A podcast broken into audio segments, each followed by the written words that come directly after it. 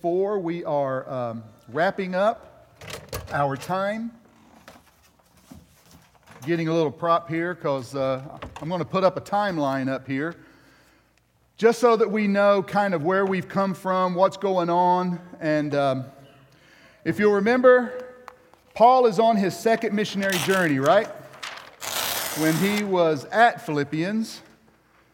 Uh, he was trying to get into Asia. You'll remember he's on a second missionary journey. Twice he tried to get into Asia and he was denied.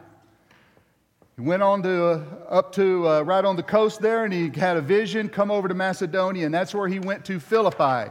We're going to put this up here so you'll kind of have an idea. This is where when he was in Philippi around 80, 80 25, okay? I mean 52, excuse me, I'm dyslexic there. 52. Um, so we've got, he's in Philippi, and that's where he is reaching out to the women along the river there. They're in a prayer meeting, and he is, um, you know, sharing with them. There are people who come to faith. Eventually, he's imprisoned. We know what happens there, right? He is, there's an earthquake, things get shaken up. The guard sees that the doors are open. He's wondering, oh no, these guys are gone.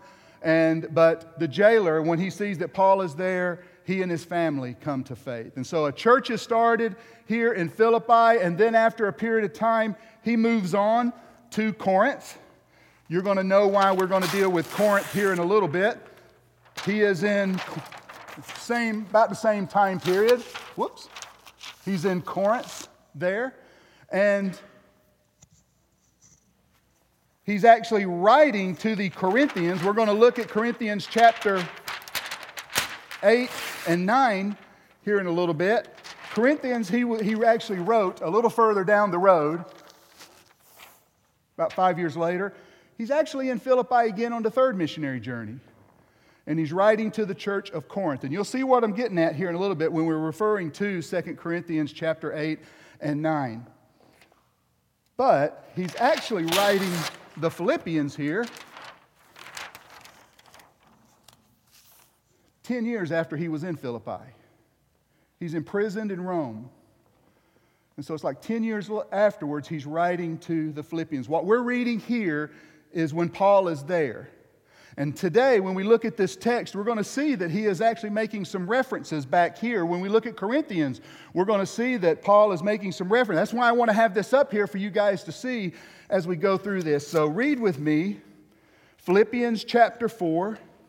We're going to start in verse 14 and we're going to go to the end. Nevertheless, you have done well to share with me in my affliction.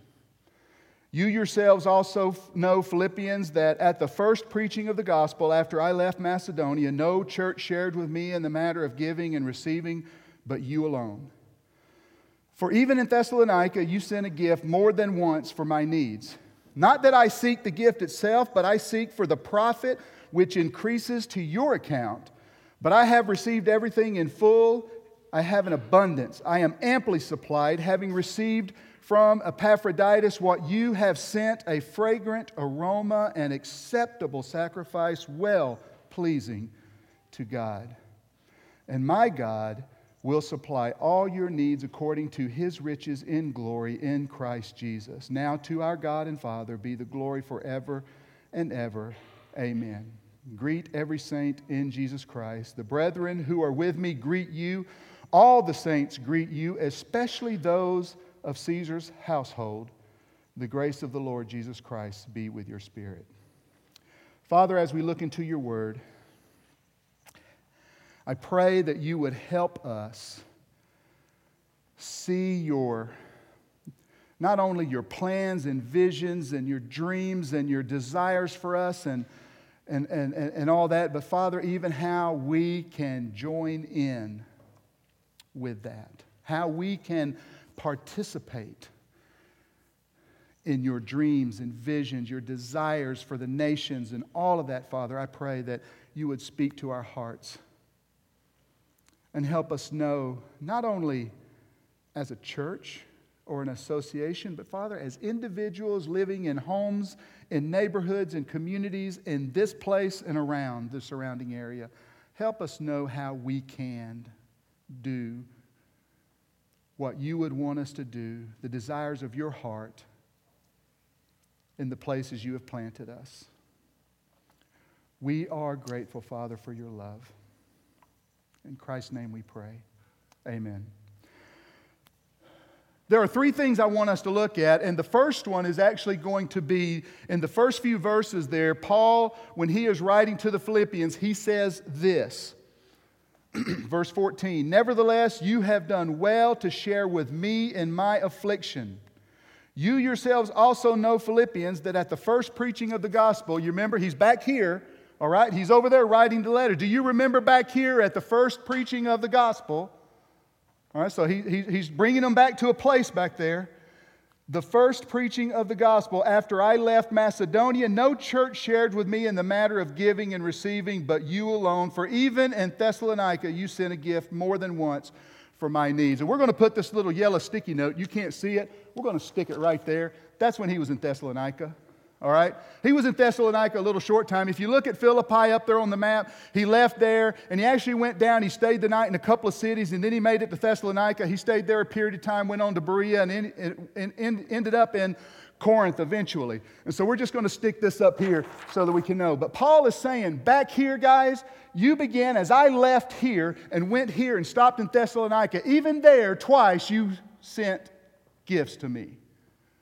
And what I want us to see out of this, and I, and I, want us to grasp this, that at the very beginning of this church, they were intentional about giving. They were intentional. It was something that was sown into their DNA, knowing that not only are we supposed to learn stuff, not only are we supposed to act like a certain way, and not only are we supposed to allow Christ to dwell in us and we to abide in Christ and all of those things, not only are we supposed to do those things, but everything about us is about what we do for Christ, and that includes the finances. And so he is saying here, guys, do you remember back there, man, from the very beginning, you started supporting what I was doing, even in Thessalonica? And he's just reminding them about that. Excuse me. As a matter of fact, if we look in Philippians, the, the, verses that Kyle touched on last week, he says in verse 10, I rejoiced in the Lord greatly that now, at last, now he's talking about when he's here in prison, that now, at last, you have revived your concerns for me. Indeed, you were concerned before, but you lacked opportunity. So he's here He's writing them, reminding them, man, you guys did awesome back there. You started supporting me. And now I am so glad you have revived your concerns for me. You might have lacked opportunities. Somewhere in here, he wasn't receiving possibly what he, they were trying to. They wanted to send him some. They wanted to say, you hear what he said? He, you revived your concerns for me. Even though you were concerned for me, you lacked opportunity. Something was keeping them from giving to Paul, from supporting Paul here, in between here and here.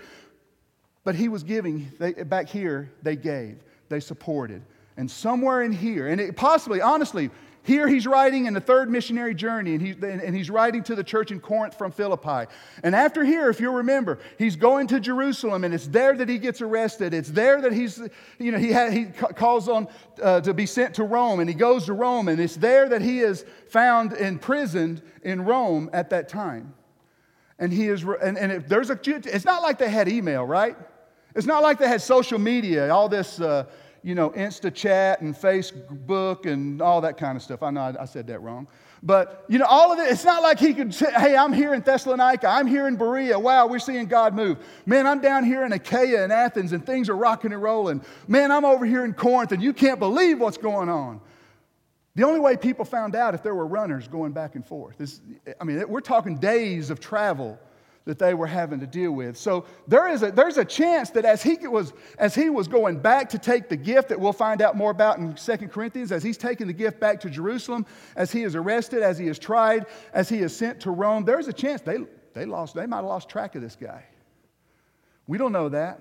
We don't know what happened there. All I know is that Paul is saying, I know you were concerned for me. I am so thankful that you have revived your concern for me, and, but you lacked opportunity. But I am so glad that now you have found me, that you are supporting me. He's because they're talking about the gift that Epaphroditus brought to him while he was there. All right? So listen, they were intentional about getting, and, and, and just, You're going to hold your finger here, go over to 2 Corinthians chapter 8. We're going to look at, we're going, we're going to look at a, a, a several verses uh, as we go through this sermon. 2 Corinthians chapter 8. Look at verse 4. Here, Paul is right here. He's in Philippi on the third missionary journey, or he's somewhere in Macedonia. We're assuming he's in Philippi. But he's in Macedonia somewhere, and he's writing a second letter to the Corinthians. And look at, and, and, he, and he's talking about the Macedonians and how they are giving to the saints, how they are supporting the saints, and, and all this. And in verse 4, he says, begging us with much urging for the favor of participating in the support of the saints. They were begging to support, they were begging to give their money. Think about that. They were, and, and, and Kyle rightly said, man, they weren't a rich church. They weren't well off. They struggled. We'll see a little bit of that later. But they were begging for the opportunity to participate in this offering to help the saints.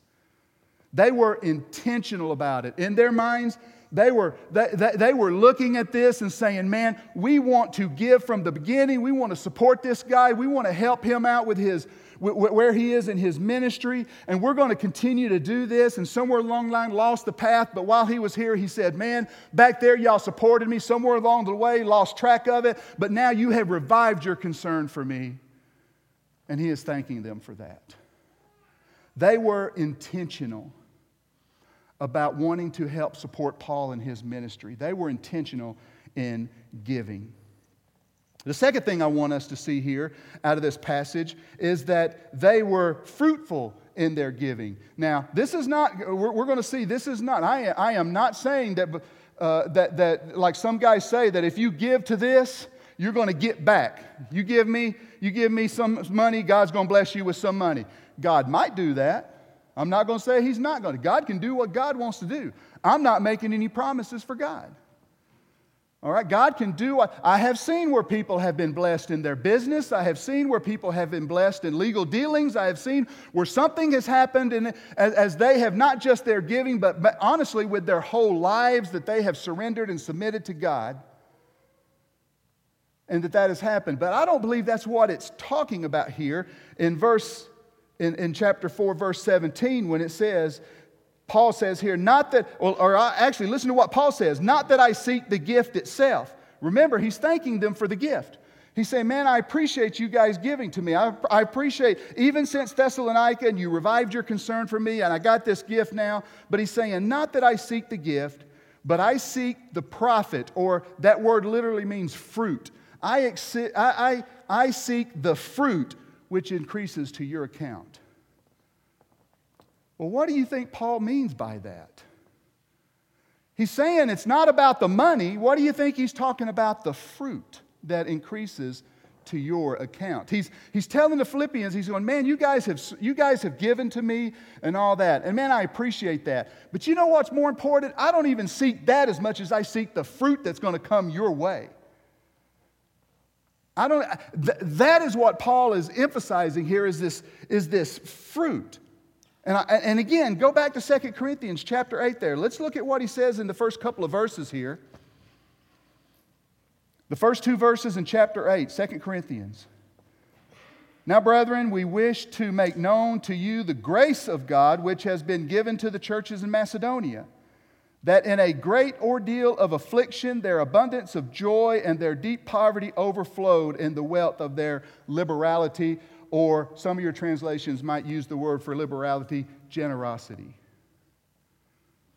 He starts off by saying that we wish to make known to you the grace of God which exists among the churches in Macedonia. This grace of God that allows them to give. But listen, look at what it says. Who were they coming? Great ordeal of affliction. Their deep poverty overflowed in their wealth of generosity. Well, what do you think made that happen? Because, in all honesty, when people don't have something, why would they give what they do have away? When they're, when they're struggling in their finances, when they're struggling with their time, when they're struggling, they, don't, they just don't have time to sit and do something for someone or to get up and go somewhere and do something for someone. When they, when, when all that, what makes them give up their time, give up their money, give up their talent, and all those things? What makes them give all that stuff up? I believe it's this verse right here, right in the middle of the verse 2 there. Look at what it says. That in the great ordeal of affliction, in the abundance of joy, you see that word, that, that phrase in there? They are afflicted, they have an abundance of joy, and their deep poverty overflowed in their generosity. What did we find out about joy a few weeks back? If you'll remember, we, talked, we looked at, you know, when uh, Jesus is talking to the disciples in John chapter 15. And he says in verse 11, These things I write to you that my joy may be in, made, my joy may be in you and that your joy may be full.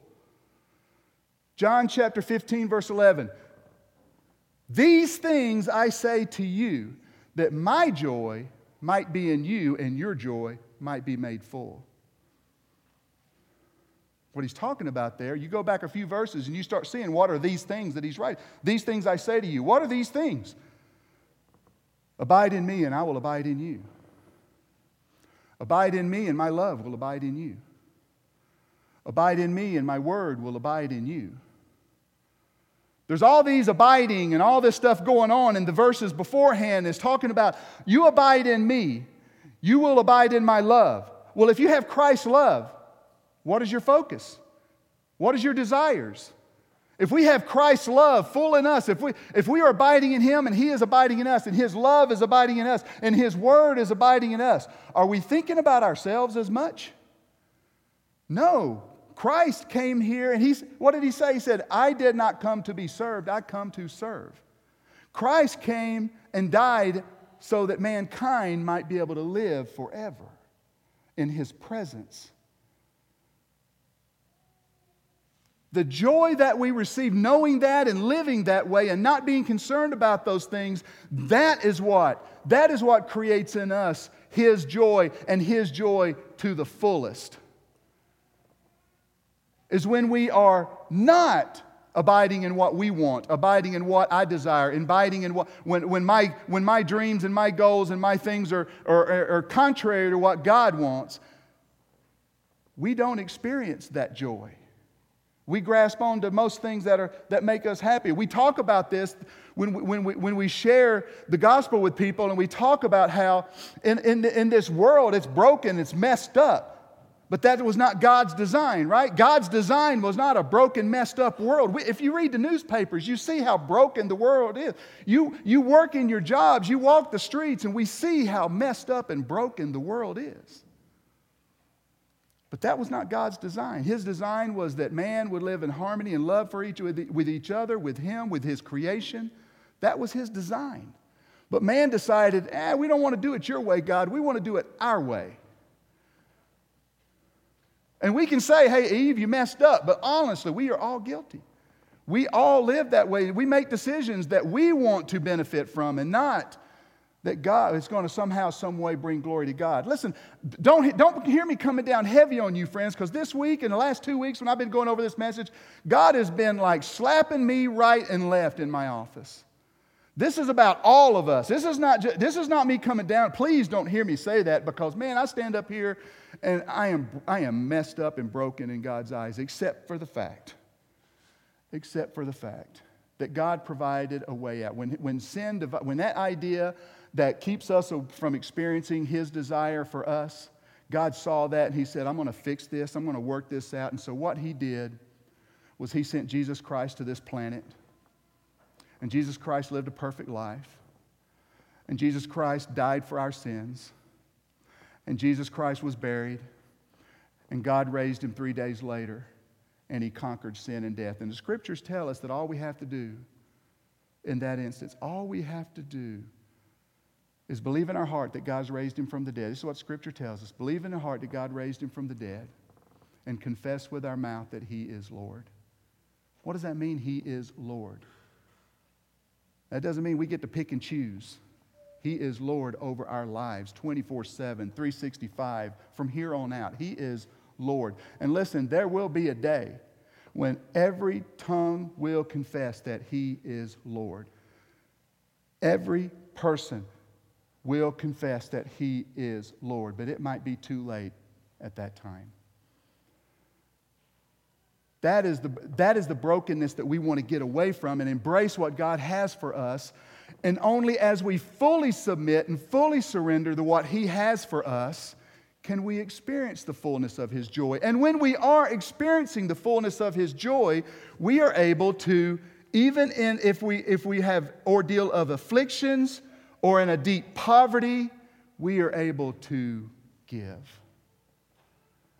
And so Paul here is in Philippi is writing Second Corinthians to the church in Corinth and saying, Man, look at what these guys in Macedonia are doing.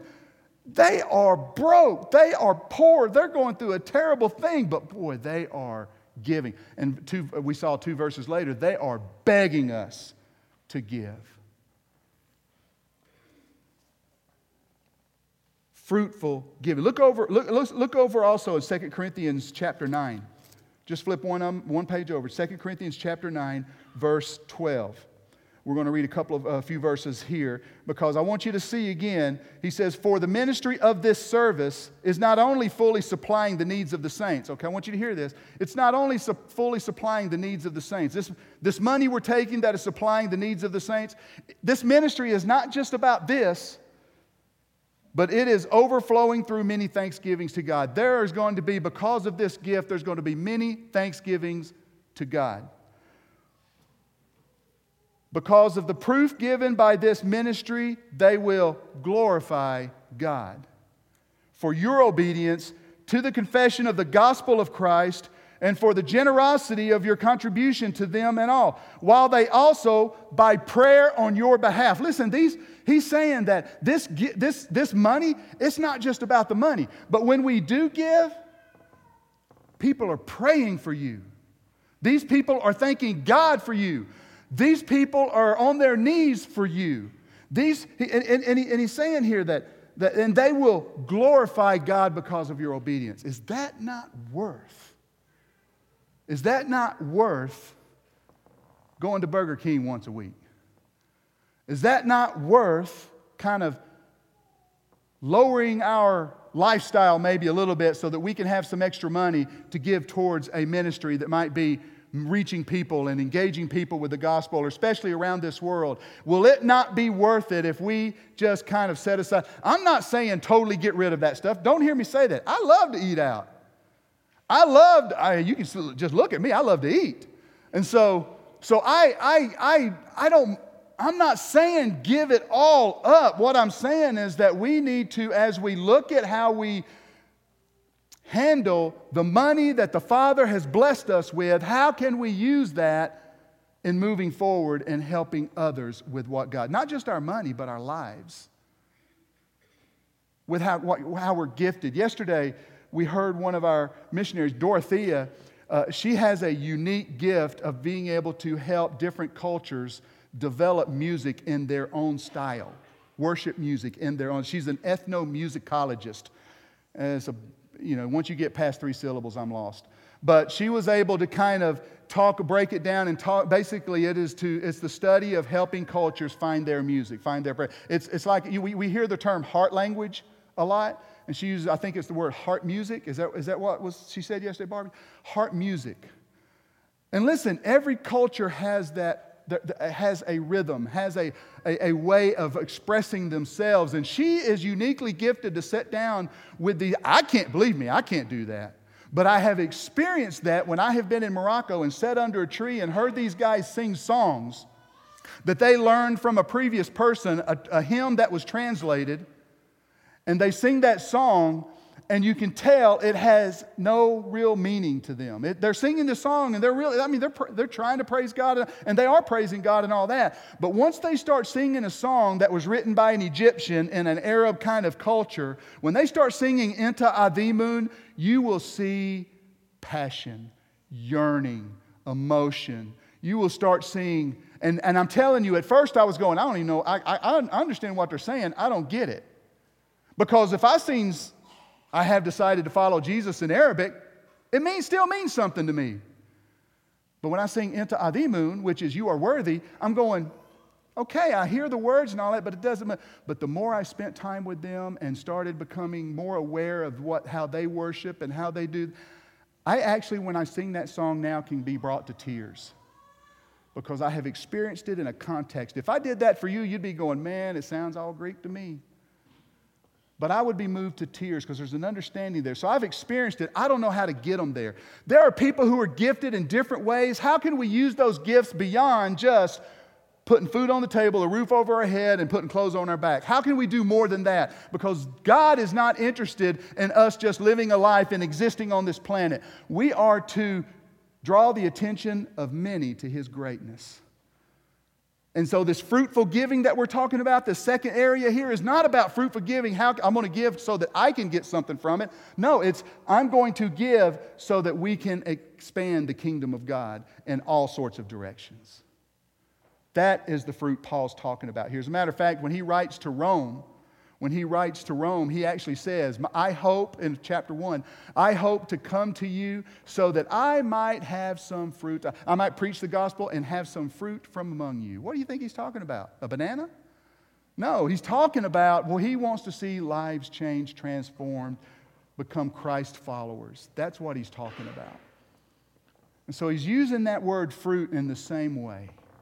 And so here, Paul, when, when he's talking about these things, he's talking about non monetized things. It's prayer, it's thanksgiving, it's glory to God, it's those kinds of things are the fruit that we should desire. Not, hey, God, I'm going to get my money back. Hey, God, man, I couldn't go on this vacation because I, I gave a little extra to you. Now, you going to help me go to Disneyland maybe next year? You're going to help me go to, you know, I, I, ain't been to New Zealand yet. Sure would love to go fly fishing in New Zealand. God, you going to help a brother out here? It's not about that. That does not draw attention to the Father. That draws attention to David Hutton, to me, to my needs.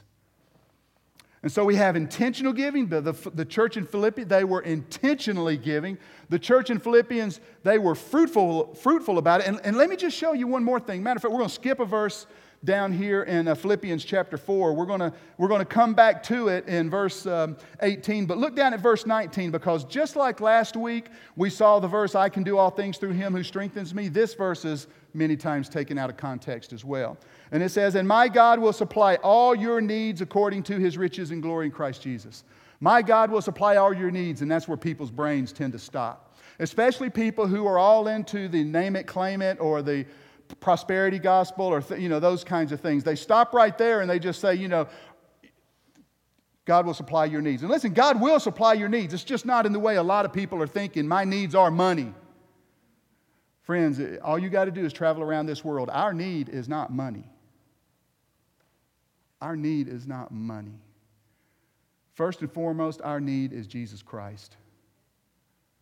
Without that, you can be a billionaire, you can whatever, and you will not experience. Because I, I don't know how many rich people I've talked to, they always talk about wanting to get more, wanting to get more, wanting to get more. But it's those rich people that there was, there was a man recently in Nacogdoches, Texas, who passed away you would know it. But this guy walked around in overalls and all that. This guy was a millionaire. And he was giving money, he was supporting things. He, was, he had a cabin that he let people stay in all the time. Our family was blessed with that once. We just stayed out there and enjoyed it when we were stateside. And, and, and, and this man was one, just recently passed away. And I, all I think about of that man is he was, just, he was, seemed like he was always looking to give of himself. How do I, you know, when Shannon and I got married, he sat back there in the back row with his grandma, because so, Shannon's grandma was known to kind of maybe say a few things, you know, out loud. Not nothing bad, just kind of get loud and all that. And so they were. concerned. She sat, he back. She was great. She was wonderful. She's a sweet lady, but he sat back there with her, just held her hand, and she was. Uh, it, he, he he always looked for opportunities like that, giving of himself. And the man still had money. I'm not going to say he didn't, but man, he was more concerned about that than he was about his money because he just looked at his money as a way to bless others. how to, how to help others. But he says here, My God will supply according to, we can't, you can't just leave out according to his riches and glory. You can't leave that part of it out.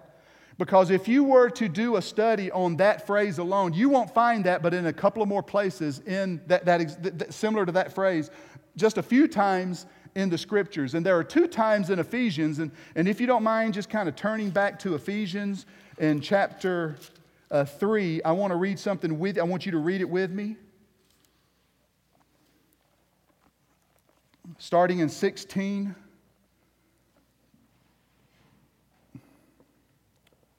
He said that he would grant you, listen, according to his riches, the riches of his glory. Okay, hear that? That he would grant you according to the riches of his glory. Now read what follows. You, don't, you won't hear anything about money coming back at you according to the riches of his glory. Look at what it says here. To be strengthened with power through his spirit in the inner man, so that Christ may dwell in your hearts through faith, and that you, being rooted and grounded in love, may be able to comprehend with all the saints what is the breadth, the length, the height, and depth, and to know the love of Christ, which surpasses knowledge, that you may be filled up to all fullness of God. That is according to the riches of his glory. And so when he says supply all your needs, honestly, when I look at that, and you can look over into chapter 1, we can briefly look in Ephesians chapter 1 there uh, looking at starting in verse 18. If you want, I'll just, I'll just read this to you. It says, I pray that the eyes of your heart may be enlightened so that you will know what is the hope of his calling, what are the riches of the glory of his inheritance. That's, the, that's a similar phrase in the saints. And what is surpassing greatness of his power toward us who believe. These are in accordance with the working of the strength of his might. And he just goes on there talking about it sounds very similar the strength of his might. It's all about Again, when Jesus said, If you want the fullness of me, abide in me, abide in my word, abide in my love.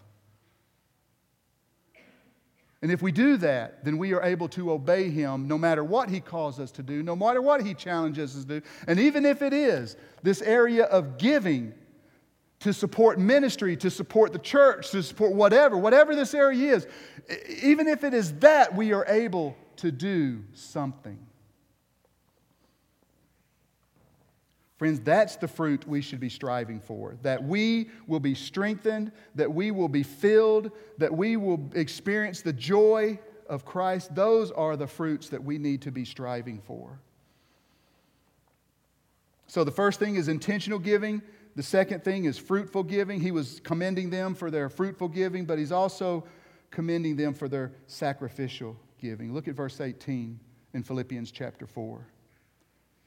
But I have received everything in full and have an abundance. I am amply supplied, having received from Epaphroditus what you have sent a fragrant aroma, an acceptable sacrifice, well pleasing to God. He is talking about they have sacrificed to give to God. Now, as I, over the years, as, as I have looked at you know, when, when it talks about the sacrificing of money, I get where they're coming from, but I think here, here's, here's where it has helped me more. This is where it has helped me more when I have dealt with this issue of finances in my life. And it's not about what do I give, because listen, there was a time in my life, this was me. If I found money in the, sheet, in, in the sofa cushions, you know, I might give that to the church. If I had a little left over at the end of the month, I might give that to the church. Uh, if, if there was a special offering and I looked in my wallet and I had a five and a couple of singles there, I'd give a couple of singles to the church because that $5 might get me a, a, a, meal at Popeye's Chicken or something. You know, I just, I, I, that was just, when I was in college, that was what I was all about. And then we were challenged, and the pastor just basically talked about not how much money do we have to give, but how do we live our life in such a way that we can give more. And he challenged us just test it, just try it, make smart decisions, make decisions based on scripture in your life as you walk with God. And what I found that as I started accepting that challenge, and at that time I just took the challenge, I'm going to tithe what. Now, I was a college student and I was working at the, local, at the uh, school uh, auditorium doing audiovisual stuff and all that. I wasn't making a ton of money, but I, what, but, but, but I, I took the challenge. And I was thinking, man, I'm going to do this for a month or two, but boy, I'm not going to have any money in the bank when it comes, comes time to, you know, whatever we need to do. And I tithed. I started tithing, and it was amazing how in that time, and I, I can't explain it to you, I was not running out of money in the week. But what I found out, the only way I can explain it to you is I started making smarter decisions in my life. Because you know how it is when you're single, especially. I mean, I was single until I was, you know, in my early 30s. Man, it, it was at the drop of a hat, I'd go out and eat. I was spending so much money just going out to eat. Even, even when I was in ministry and working, I would, I would go out to eat a lot. And, and honestly, I'm not going to, I'll probably go out and eat too much today. But I, ju- I just, you know, we, I would just always kind of go out and eat, and I, would, I, I didn't have money around. But as I, as I started being smarter about that, I would have money. As I was smarter about how I handled our apartment, because, you know, we, had a, we would leave lights on all day long. We'd go out, the lights would be on all over the house. We'd let the water run for, you know, I'd be over here washing dishes, and that water would be running. I'd be over here doing something over here, and the water's just running. So I'm just, you know, it, it, it, it's not much, but it adds up. And all of these things were happening, and I just kind of stopped doing those types of things. And so it was more about the sacrifices I was making was not sacrificing money, it was sacrificing the way I was spending my money on all this other stuff, sacrificing those things so that I had money to give to the church. And I believe that's what he's talking about this idea of sacrificial giving. It's that in our lives that are, are, what are we going to set aside? What is, what is more important about a dinner out than about supporting a, a church or a missionary or something like that that's actually going to be trying to, again, again, don't hear me say you can't go out at all. I'm going out to eat. That's just, I, I enjoy going out to eat. But how much do I need to go out and balance that with how much do I want to support the church? How much do I want to support a missionary? How much do I want to go and send people on missions? How much? In Romans 12:1, it actually uses the, uh, we know that we know it says that I, I urge you, therefore, brothers, by the mercies of God, to present your bodies as a living sacrifice. As a living and holy sacrifice, and this is well pleasing to God. And so, this idea of sacrifice is not just about money or sacrificing animals. It's, it's, it's about us. What decisions are we making? What are some things we're going to be doing to sacrifice so that we can be intentional about giving, so that we can be fruitful about our giving? Second Corinthians, go back again. Second Corinthians, here's, here's Paul. He's in Philippi on the third missionary journey. He's here, third missionary journey, somewhere in Macedonia, probably Philippi, and he's writing to the church in Corinth. And he says this in verse 3 For I testify that according to their ability, whose ability? The Philippians' ability, Macedonians' ability. I testify that according to their ability and beyond their ability, they gave of their own accord. It was something that was so important to them, they decided that even beyond their ability, they would give. I don't know what that means, but that's more, that's more than what I do, honestly, beyond my ability. I'm not going to lie, it's more than what I do. But where is that? Where is that line of demarcation? Where, and, and, and, and one of the ways that I know in my life we have done this, and again, this is early on after college into seminary, even as Shannon and I got married and all that kind of stuff. There, you know, just like a lot of couples, man, it's not like you had a lot of money. You come out of seminary and you get your first job in a church. It ain't, believe me, there's not a whole lot of cash flow there a lot of times. And so we were, we were living and all that kind of stuff. But one of the things we had to learn was early on is that when, when it came early on, we, we, the, the tithe check was important. That was like the first thing. And listen, I believe that's biblical. I mean, we, all we got to do is look at Cain and Abel. You know, you got Cain and Abel. They were doing their job. Cain was in the fields. Abel was tending the flocks. A, Cain was bringing an offering. But it wasn't that pleasing to the Father.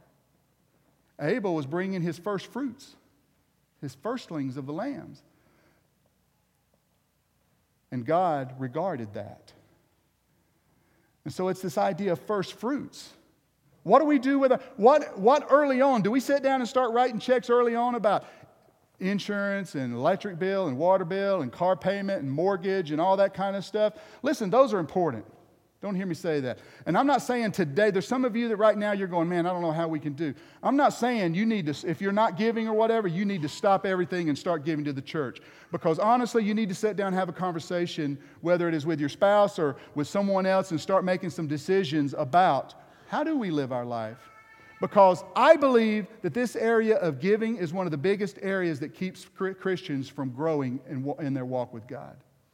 This is an area that is huge. And people go, well, what do you mean by that? Listen, reading the Bible, you would say that is a discipline that is necessary, right?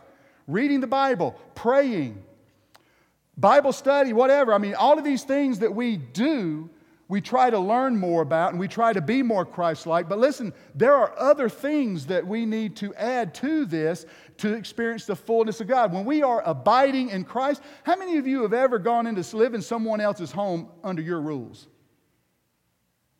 I have. And it ain't pretty, right? Whether it's my parents or Shannon's parents or whatever, especially my, my, my mom and dad, they say, hey, listen, it's our house, our rules. So if I'm abiding in their house, it's under their rules. And if they told me when I was 22 years old or whatever, they said, hey, listen, you, are in our house. You still got a curfew. And I thought, wow, and I got, my friends don't have curfews. Hey, our house, our rules. If I'm abiding in that, I submit to their rules. If we're abiding in Christ, we need to submit to what He wants for us. And that means everything. How do we relate with our wives? How do, we, how, how do couples are relating to each other? We need to bring that before Christ, not some guru that's going to tell us, hey, here, write down some things you can do, do with each other and go do and have fun and whatever. You know, no. You, what are some biblical ways of dealing with marriage? Scripture teaches that. We need to, if we're abiding in Christ, we will abide in that because how, why is that? If we abide in Christ, we abide in His Word.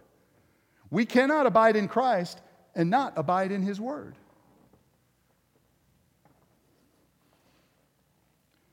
He comes to the end of this, and we see that he's talked, he, he, he's commended the Philippians about their intentional giving, their fruitful giving, their sacrificial giving. There's one thing I don't want us to miss here, and it really has nothing to do about giving. Because we can kind of pass through Philippians many times and look at these verses, especially when it says, verse 20, now to our God and Father, glory forever and ever, amen. Greet every saint in Christ Jesus. The brethren who are, th- who are with me greet you. All the saints greet you, especially those of Caesar's household. The grace of the Lord Jesus Christ be with your spirit. That one phrase in there, I do not want us to lose sight of, especially those of Caesar's household. Do not lose sight of there's a there's listen, there's a whole story here. Before Paul came to Philippi, if you'll remember, trying to get into Asia. He comes to Philippi. You remember who shows up around, uh, around Philippi and, and into Corinth? Do you remember who shows up in that time frame? Priscilla and Aquila. All right? They start working with him. They start learning from him, and they're teaching Paul as well. They're going through this. Somewhere in here, somewhere in this time, Priscilla and Aquila, they go to Rome. It actually says in Romans, let me look that up in Romans at the very end when he's doing his commentation, when he's greeting everyone, he said, Greet, writing to the Romans, greet Prisca and Aquila, my fellow servants in Christ Jesus, who for my life risked their own necks, to whom not only do I give thanks, but also all of the churches of the Gentiles. Also, greet the church that is in their home. They're in Rome, they've got a church going already. Paul is writing this letter, not in Romans, he's writing this letter. He's, he, he, he wrote the church in Rome around the time he was here.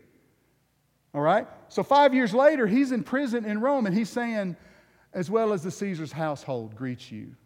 The saints in Caesar's household greet you. It wasn't just Paul who was reaching Caesar's household, I'm sure, but it sure was a help to Paul to be in prison to be able to start reaching Caesar's household. Paul was imprisoned and he still was not as con- he still was not concerned about him being imprisoned as much as he was about glorifying the Father. And taking advantage of the opportunity to develop a, a wonderful prison ministry that stretched out into the household of Caesar. And I can't imagine that in the church in Philippi, if you'll remember, it took Paul in prison here to see God do a mighty work. And can you imagine when they wrote that and, and Caesar's household, the Philippian jailer probably gave a good little chuckle? Wow. Paul is still, God is still using Paul at work. Do not forget that, that whatever our circumstances are, we don't have to be everything going great and smooth and wonderful for us to be able to be used by God in ways that'll impact whole, play whole geographical areas and, and high ranking officials. He's imprisoned. By the time he's imprisoned, actually, Priscilla and Aquila have left Rome because there's trouble. And they were then, they, we don't need to go through all that. I'm just saying, man, do not let that little verse slide by without seeing God at work in the life of Paul while he is in prison and through other people that Paul have worked with in Ephesians, uh, uh, I mean, in Ephesus and in Corinth, as well as in Rome. Do not miss out on that. No matter the circumstances, no matter what they are, whether it is in great poverty, whether it's a great affliction, whatever that is, Paul is saying, man, we can be intentional about our giving. He said, make a plan. Make a plan in your giving. We can be fruitful in our giving by, by, by, by allowing Christ to continue to abide in us, by receiving His joy, by ma- making His joy full in us, by abiding in Him. And we can budget in our giving and be sacrificial and think through what is it that we can surrender? What are some of our dreams and goals and desires that we can give up in order to support God's work in this place, wherever we are? Friends, believe me, I'm not trying, to, I'm not using this. I, I, didn't even want to go to the whole giving route here. This is just, as I, two weeks ago, as I started looking at this text, man, this is what God laid on my heart. I actually had three sermons in this text wrote out. And this was the one that God said, This is the one you need to preach. And I don't like preaching these kind of messages, but I'm doing it because I believe that's what God wants. Because there's some of you in here who, listen, there's some of you who are giving in here, I, I have no doubt. But in every church in America, the vast majority of the people in our churches don't. I'm not saying that's true. I'm just saying in many of our churches across America, there's this number you keep hearing 20% of the people give 80% of the money, 20% of the people do 80% of the work, whatever it is. There's, there's this general thing out there that's thrown around. All I'm asking you is this get on your knees before the Father with your Bible and your checkbook and look down there and see what if you, and you might not even have a checkbook, look at your banking statement. but just look down there and start saying, you know, God, are there some things here that we can just kind of check off and not do this as much as we usually do because we really want to honor you with our giving, and we're not doing that much right now. Listen, this is, this is a discipline. This is, I'm, I'm not going to call it a spiritual discipline, but this is a discipline that I believe God has called all of us to participate in, is to bring our resources. I, I, I hear some pastors, they'll use the term by bringing our talents, our time, and our treasures before the feet of God. That's the challenge that we have in this church. And listen, I, I can't thank you guys enough for what you have done.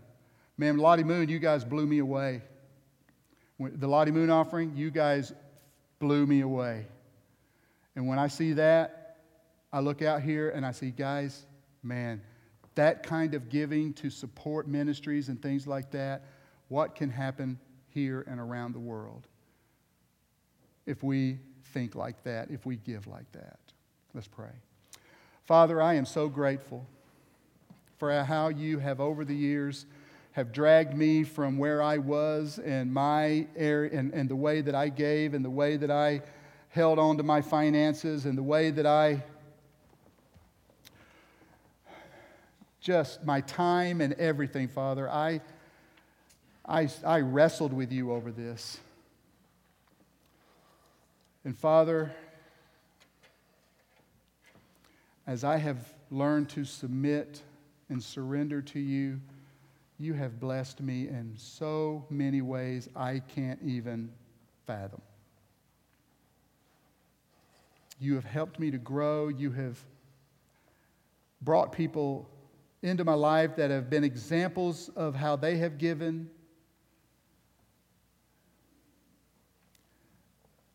Father, help me be like that. Help me.